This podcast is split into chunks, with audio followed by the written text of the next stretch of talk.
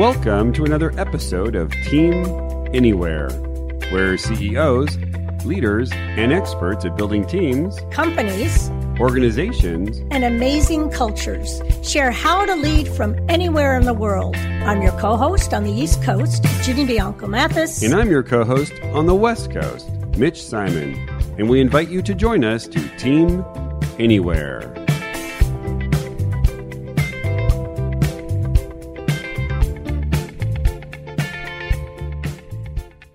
What if every leader in your company created a contract or a covenant that stated their obligations to their team?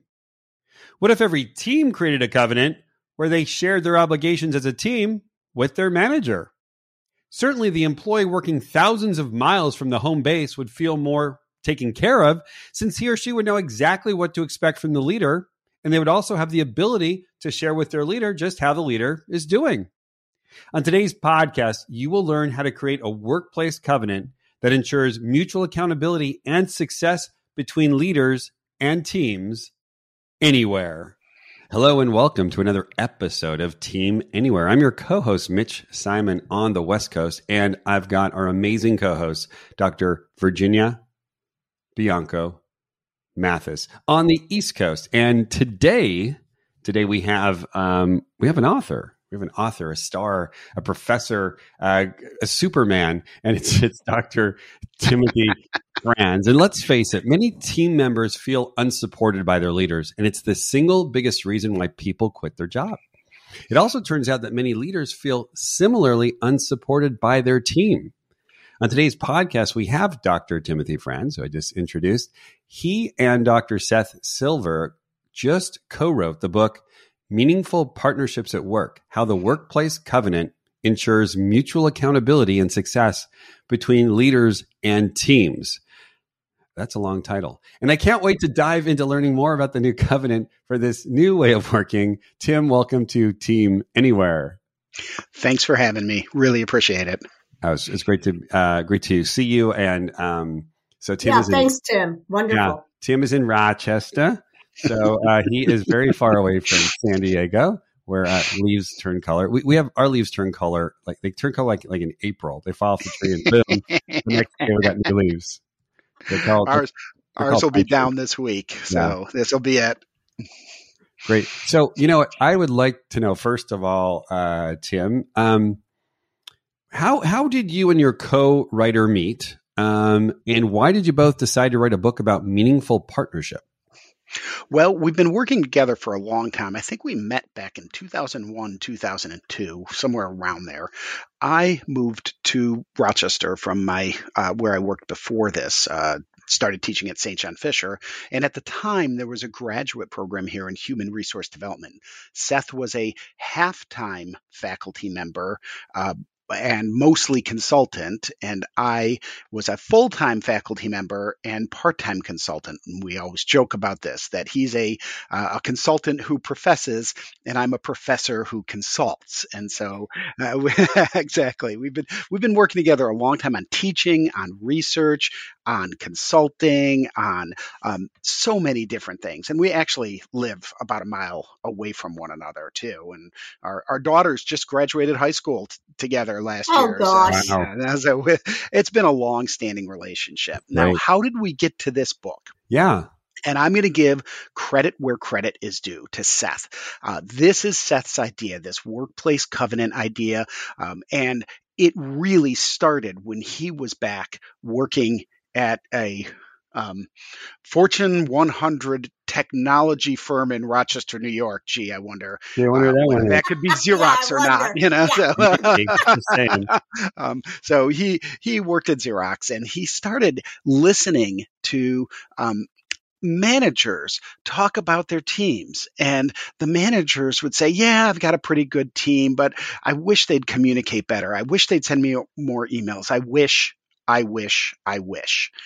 And then he'd talk to the team members and the team members would say, Yeah, our manager's pretty good, but I wish they'd give us a better vision. I wish they'd support us to leadership. I wish, I wish, I wish. And there was always this in some teams, as you know, very high level of frustration, and in some, at least a moderate level of frustration or a little frustration, a two way street of frustration. And so he started talking with these teams and leaders about their obligations to one another.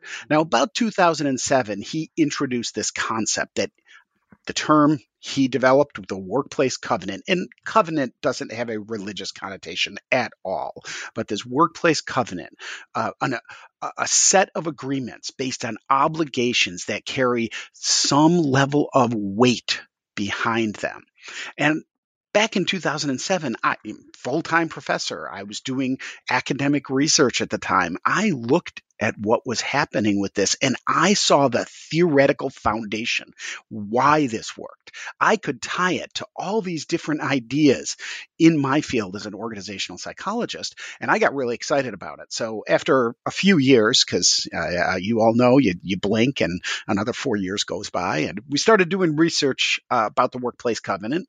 Uh, we started doing more consulting together about the workplace covenant and then finally we started to write the book and then COVID hit, and we jokingly refer to this as our COVID vacation. Um, we we both ended up yeah, we both ended up with a little extra spare time, nice. and we had started the book before that, but that gave us enough spare time to finish this book.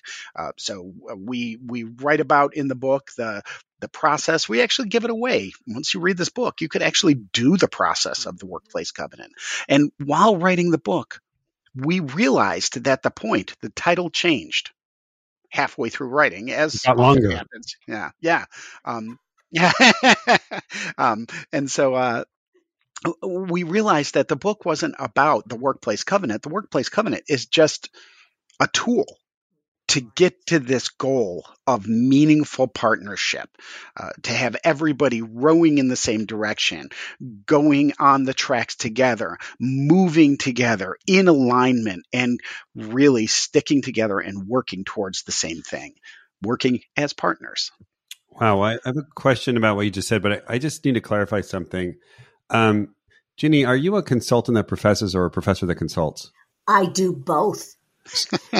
I did. I I said I'm not. I got a foot in both camps. I got right. a foot in both camps. All right, so we got. and I'll be talking to you later, man. I, right. I mean, Tim. Cool. Um, so I guess my question going back is you you mentioned um, you mentioned Tim that it's obligations that carry some level of weight behind them. So what do you mean by by that? The obligations. I mean, when I think of an obligation, it does carry a level of weight. But what do you mean by that in a in a team setting? Well, the way we work this process to try to give them this uh, obligatory sense of weight is first of all, people have more buy into things they develop. Mm-hmm. So a team separately works on their expectations of their team leader and then lists their obligations to the team leader. And the team the leader separately mm-hmm does the same thing. What are my expectations of the team? What are my obligations to the team? And then those lists, through a, a facilitated dialogue, are merged. The leader lists their obligations to the team and the team says, well, here are our expectations. Those lists are usually about 70 to 80% overlapping and the expectations are merged into the leader obligations. Wow. And, and how does a team um, monitor and work through when um, obligations and expectations are met and then when they're not met? Well, one of the things I love about this process is so many organization development interventions are one shot deals. And I, I, am going to criticize myself. Okay. You know, some work I did, which, you know, we've all done this job.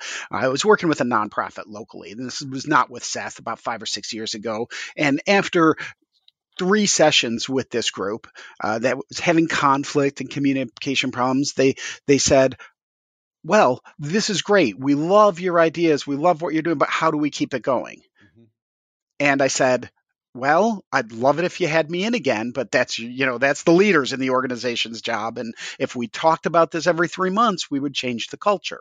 Mm-hmm. That is the key. Is this workplace covenant?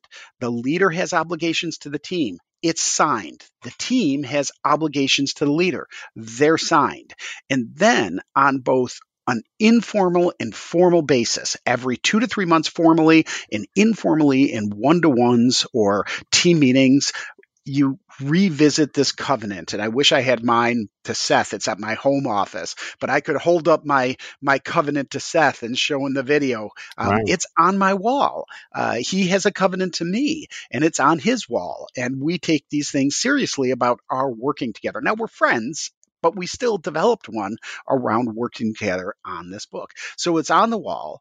You bring it up in the one to ones, you bring it up in the team meetings. In fact, we just worked with a team um, working they're about two hours away and we just worked with this team and they are going to put their covenants at the top of the agenda as the first item for Beautiful. every meeting so it's this constant revisiting and at first that facilitated dialogue between the team and the leader. It, it's great to have somebody in between, but our, our, job as good OD people is to work ourselves out of business. By the fourth review, they should be doing it on their own. And exactly, um, we're going to be yeah. putting some videos up on LinkedIn. And one of the members talks about how every two or three weeks he'd go to the covenant. It took four minutes at the beginning of the the, the meeting. Um, how are we doing? Up, down, in the middle. Um, and they got it done. They said, okay, this is what we'll do better. Blah blah blah. Moved on to the like task that. at hand. I like that's so, so, easy to just in a meeting just kind of go, okay, how we doing? Thumbs up, thumbs down. Hey, we're we're we're, great, awesome, or we suck, awesome. Uh, Jeannie, Jeannie, do you have a, a question? Yeah, yeah um, question input. I have found and see if um, I'm thinking, I'm hearing what you all try to do. You facilitate the team and the leader through the process of the covenants, and then I think the the real punch as an OD consultant is now what are you going to do with it? How do you make it real? Even just putting it on the agenda is like one of four maybe things we have to do on a regular basis. How will we know?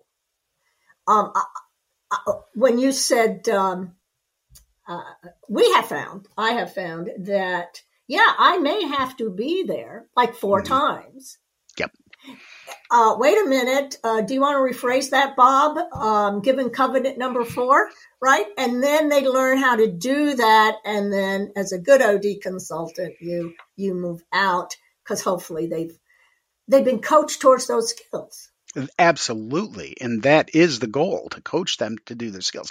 Now, the first, sometimes in some teams that are really struggling, those those first meetings are really tough and the first meeting to develop the covenant uh, you can see them change by the first covenant review you can see their demeanor change their behavior change but you still you know those first covenant reviews do take about an hour they take some time. Um, but over time, and Mitch, as you said earlier, um, it, you know, five minutes at the beginning of a meeting, it can be boom, boom, I need to fix this. I'll try to do it by doing this. Boom, move on.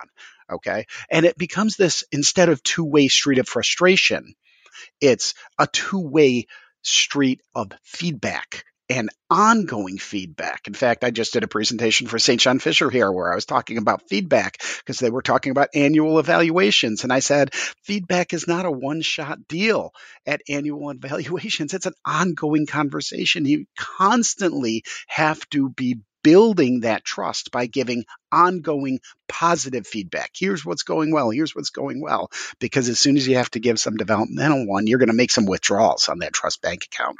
You know I love I love about this because I do work with um, some really good companies where the the leader, you know, after let's say a one on one, you know, these you know high, higher developed leaders will say, "Hey, how you know? Okay, well, you know that uh, now that I've given you direct report um, some feedback, um, can you give me some feedback?" And and usually they're like, "Well, I don't know what to say." Now with this covenant, it's like, well, let me just pull out the covenant. I mean, now I understand what your expectations to me are, and I can tell you, you know, item number four, um, that yeah, you're actually meeting my expectations, or or you're not meeting my expectations. The thing is, is that if those expectations aren't clear, then I really don't know how you're doing or how you're doing is really just my opinion about anything. Right. And this gets those expectations to be completely explicit. No longer do you have that implicit expectation where you have violated. I can remember on my 2000, back in 2000, I violated uh, an implicit expectation here at my department. I write about it in one of my other books. It's a really funny story, um, but I violated it. I had no idea because it was an implicit expectation. Um, so this gets all those things out on the table, and it does.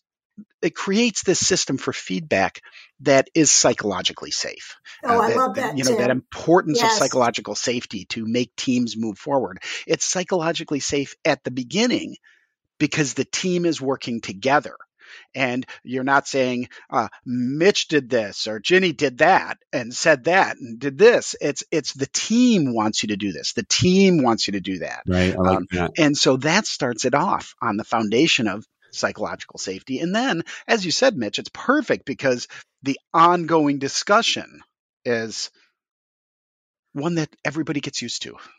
And, and what you're doing, um, as the coach, OD consultant, both is role modeling. When you are helping them putting that covenant to, together, you're helping them also with the language of the feedback. You're helping them with, well, what do you mean by that? and then by their third meeting, they hopefully are learning, well, let's get more explicit do we mean this shade of that covenant or this shade of that covenant? what does it mean for us? Yeah. Yep. So, and you said that at the beginning. It is a powerful tool that gets to all the right things. Right. That gets to um, helping people to have. Uh, we talk about the foundations for this. It, it creates empathy. It creates respect. It creates trust. It aligns the leader and the team. Those are the four foundations, the, the psychological foundations of why this works and creates this level. This tool creates this level of meaningful partnership that so many leaders and teams want, but don't know how to get there. Right. Yeah. So I want to I want to ask because uh, we are the the Team Anywhere show. Uh, I'd love to ask how um, how you've seen this impact virtual teams or hybrid teams. Well, this is this is a good question because before COVID, we did this face to face. Sure. And then lockdown. Yep. And uh, again, giving credit to my colleague, friend, co-author Seth, uh, he was on uh, uh, he was in a group right then where they were halfway through. They had done their covenant but no reviews yet. And so it was a real quick transition and seth and i worked together to uh, help figure out how to do this in an online environment. And since then we have moved this to an online environment. We can do it fully partially. Uh, you know this is i started teaching remotely before lockdown so i had some of these remote skills to begin with. And we learned pretty quickly how to make this work in a hybrid or fully online environment. Right now, we're uh, we're working with an organization that's probably Ginny closer to you than it is to us. Uh, we are never going down there. Uh, we talked about it, but they've got some people who are fully virtual on that team, and right. we'll never make it there because there there's no reason for us to go in if twenty percent of the team. I'm doing that now too. And so yeah. it, it's amazing how well that works. Uh, I, I was shocked to be honest, at how well this works in an online environment. It does require a lot more dialogue and talking. It does slow the process down, as we find with any virtual work. Virtual work slows teams down some, but it, it, does work. It works great. We've had success with it since, again, if you had asked me this in 2019, uh, my answer would have been very different. But we've all learned how to make these sure. these these things work uh, now. It seems it seems that um, you know if I'm you know if I'm remote and I'm in some place like Rochester, um, and you know my boss is in I don't know Washington D.C. or Virginia, and it just it gives me a, a sense of clarity about my relationship with my boss and also my relationship with my company because there's you know a lot of people would say well you know there's your company values which they're nice um, it seems though that tim that now I, i'm very very clear what my what my expectations are um, to the to the team, but but even more so, I'm very clear what my expectations are from my boss to me. Mm-hmm. So then I don't feel so confused and alone and isolated. Um, but I feel like there's a covenant, right? There's a there's a promise, uh, and I'm, I'm just I'm just wondering if you've actually experienced maybe higher retention be, because teams have a covenant versus teams that don't. I don't know if you've noticed anything about that, Tim. Um, yes, we have seen people. Well, uh, we have seen people. There are some great stories in the book uh, about covenant procedures that we've done, and we have seen people who are on their way out survive and thrive after the covenant. We have seen people who, one of the stories, somebody left at the end of the covenant, and that actually was in in a very sad way that was uh, turns out to uh, help the team succeed. Um, but we we have direct evidence that shows that teams uh, conflict goes down, engagement goes up, team performance goes up, teams are uh, more aligned and work together as partners. We lay all that out in the book, but our, our research shows that this works, that it wow. does make a difference for teams. Right, you're making yeah. me want to buy this book. Oh, I'm, I'm, um, I'm, buying it. I'm having my students right. buy it. Jenny's on Amazon right now. There it is. He's pointing to it. right. All right. He's buying it. Yeah. Well, you know, you're you're talking to two uh, consultant professors. I'm actually just a consultant. um, well, you know, my, my first question was as I, as I was learning more about you is uh, I'm going to read the the if we have enough time, Jenny, on the podcast, I'm going to read the title of the book again. So, meaningful partnership at work: How the Workplace Covenant ensures mutual accountability and success between leaders and teams. Whew, I'm tired. So the um so the the first the first two words says meaningful partnership at work. It doesn't say meaningful partnerships at work. And so I really want to understand what does meaningful partnership mean and, and why it's singular and not plural? This was actually a. It's kind of funny you picked picked yeah, up on that because I'm, I'm it was a yeah it was a long conversation. It was Seth and I talked as we changed again changed the title of the book from uh, focusing on the workplace covenant and saying well that's only a tool to this idea of partnership uh, because the ideas though can certainly be used to cross multiple teams where you have multiple covenants and multiple partnerships. It really is a relationship, this uh, bi directional, this two way relationship between you and another person, whether it's mm-hmm. you and a customer, you and another team, uh, the, somebody else on another team. It really does have to do with this idea of uh, I'm an individual, I have a partnership with another person. The the model we often use, and as you picked up on, is, is the team leader to the team, and that can be a CEO to the executive team or a frontline supervisor to the people on the floor. Great, and and uh, you know I always talk about some of the work that I do is I'm really trying to build uh, collaboration. What you know on a team. So what's the difference between a meaningful partnership and just collaboration or just collaboration? Like what how would I how would I see that happening different on a team? Well, we think that collaboration is part of meaningful partnership. So you're talking about building collaboration. And a meaningful partnership is an elevated sense of connection, cohesion, and collaboration.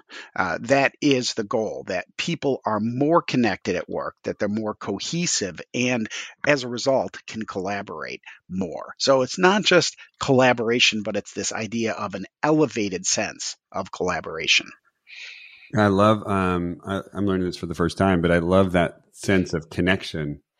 Uh, uh, you know, in addition to collaboration, which again, again is one of the things that Jenny and I are finding from this podcast is that seems to be the first thing that was necessary uh, with with um, with hybrid and virtual work, mm-hmm. and perhaps you know it's always been necessary. Um, it just hasn't been talked about, and, and, I, and I do think you know these days it it almost goes without saying that if you're not creating connection, then you know number one you're not going to have collaboration, but number two your your employees are just going to take off and go find it somewhere else. And yeah. right now that's what we're seeing. In fact, a, a, yeah. a, program Seth and I did back in April, we mm-hmm. predicted this um, idea of people leaving, yeah. especially for these leaders who aren't working towards who aren't recognizing the alien isolation that people felt during yeah. COVID um, that really changed how they looked at their job um, and made them really rethink this idea of employment. Uh, so it really exacerbated ex- issues that already existed. The issues were there, and this made it worse. And now we've yes. got leaders who are making, who who wanted their employees to do all this work remotely for 18 months, and we trust you to do it. We trust you to do it. And now they're calling them back and saying we don't trust you, even though we had to trust you. We don't trust you. And so it's been this interest. Some leaders just, I think, don't get the the idea of the importance of connection at work. Wow. We are social beings. Here's where you get the um, social and organizational psychologist at the at the bottom of my truly soul somewhere is uh, people want connection. People want we're social beings. They want that social connectedness, uh, whether it's remotely which works now we found out or whether it's face to face different people want different levels of each Wow. So Tim, I, I, I gotta I gotta follow up on that. So would you now define employment as something different? Because, you know, back in the day, employment was you you do that thing, you build those widgets, I pay you.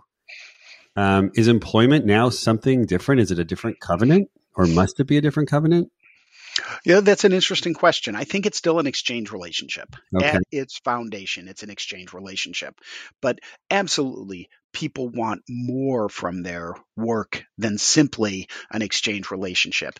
And and there, there a lot of people talk about the generational differences, and most of the time, the generala- generational differences are, you know, I'm all I'm getting near sixty, and it's I'm getting near sixty, and these people are at a different point in their life. It's not really generation, it's age, but there are some, and what we're seeing in this new generation is they do want more.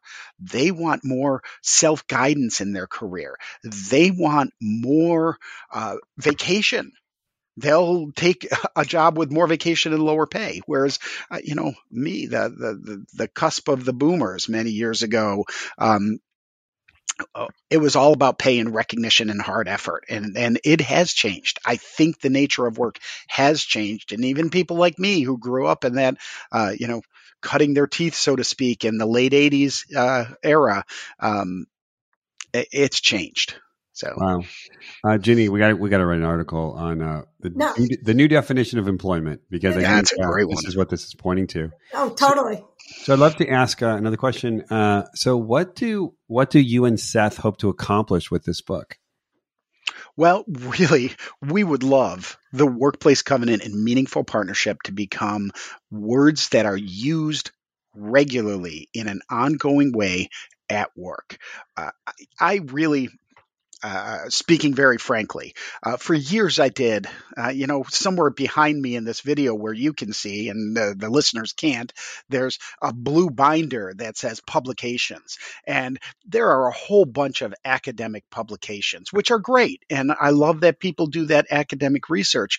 But really, uh, I've looked at my career and reflected, and I want to make a difference not just do another publication. I want to make a difference in the world. And people go to work and so many people are dissatisfied dissatisfied disengaged um, and they don't want to be there and they're miserable when they go home. And i'm gonna uh, you know my mom died years ago but i'm gonna pick on her anyway for a little while. She used to say she threw her work troubles over the bridge on the way home. And uh, now as an organizational psychologist I, I think she did it fairly well, worked with heroin addicts in her life, but I, it, that's so hard for most people. We don't throw our troubles over the bridge on the way home. If things are bad at work, it affects our our spouse, our partner at home, our kids at home, our, our, our pets at home. And this book, I think, has the ability to make positive change for so many people at work. And so it's kind of been a change in my whole career trajectory by writing this book because all of a sudden I feel like it's something important that I'm doing. Uh, and not, again, not that academic research is not important, but you know, I've got some papers I think four people have read, and a lot more people have read this book already. wow. Now it's very practical, and mm-hmm. it came out at the right time, did it not? We're oh, looking I for totally the redefinition of work, and this fits right in into that. It's a marvelous tool. Absolutely, I think you hit right on it. So, uh, what what is the one thing you would hope that people would do right away um, to take this idea of a meaningful partnership or a covenant uh, and and put it into action? Actually, read the book, and uh, again, we've given away the process. Mm-hmm. You can do this on your own. It's easier to have an outside facilitator, uh, but I think if people really put into action the things that we talk about, try to get those obligations spelled out so they're they're not implicit, so they're explicit and it focuses on instead of my expectations, it focuses on my obligations, what I have to do. This is an important change in how we view how we work together. What do I owe you so that you can feel supported and be successful? It does change the nature of the relationship so that people have this meaningful partnership. That's great. Uh, okay, so I want to know how can we find you? How can we find the book? How can we find Seth? okay, so all of uh, well first of all seth and i are both very active on linkedin we've been having we've been publishing a lot of articles these podcasts so my linkedin is tim franz consulting Tim Franz. Uh, dash consulting. um, seth's linkedin is uh, looking it up very quickly is uh, Seth R. Silver EDD um, is his LinkedIn, and like I said, we're both very active. He has a website, um, Silver Consulting Inc. I have a website, teambuildingprocess.com. So uh, we are pretty easy to get a hold of. And of course, I, I also, as a college professor, as, uh, as you know, Jenny, um, my information is out there publicly. St. Yeah. John Fisher College. I, am easy to find. Uh, so those are the best ways. Neither of us are really active on Twitter, um, but LinkedIn um, and our websites. You can get the book at Amazon um, or direct from our publisher, uh, which is that conglomeration of Taylor and Francis, Routledge, Corwin, and Productivity Press. our little piece. Now. Yeah, they're yeah. all together now. Right. Yeah. That's great. Yeah. And the book came out, uh, I'm looking on Amazon. It came out on August 27, 2021. So brand new book. And uh, gosh, this has been fun. Oh, I learned a lot. Excellent. I learned it's a lot. It's been real fun. Well, great. So, uh, thank you so much, Tim. Uh, please send our uh, highest regards to your to your partner, Seth. Um, we want to uh, thank you, Jenny. Um, we, Jenny, we all want to thank everybody. Um, I want to thank our listeners uh, who have been. Uh, I think we're going to hit about six thousand downloads this wow. this month, which is pretty yeah. cool. It's November now as we as we record this. And uh, so, if you if you've loved our podcast, please share it with your pets, uh, as as Tim pointed out, um, and your your colleagues and your friends and your family. Um, please give us a um, a rating, uh, five stars, and we look forward to seeing you on the next episode of Team Anywhere.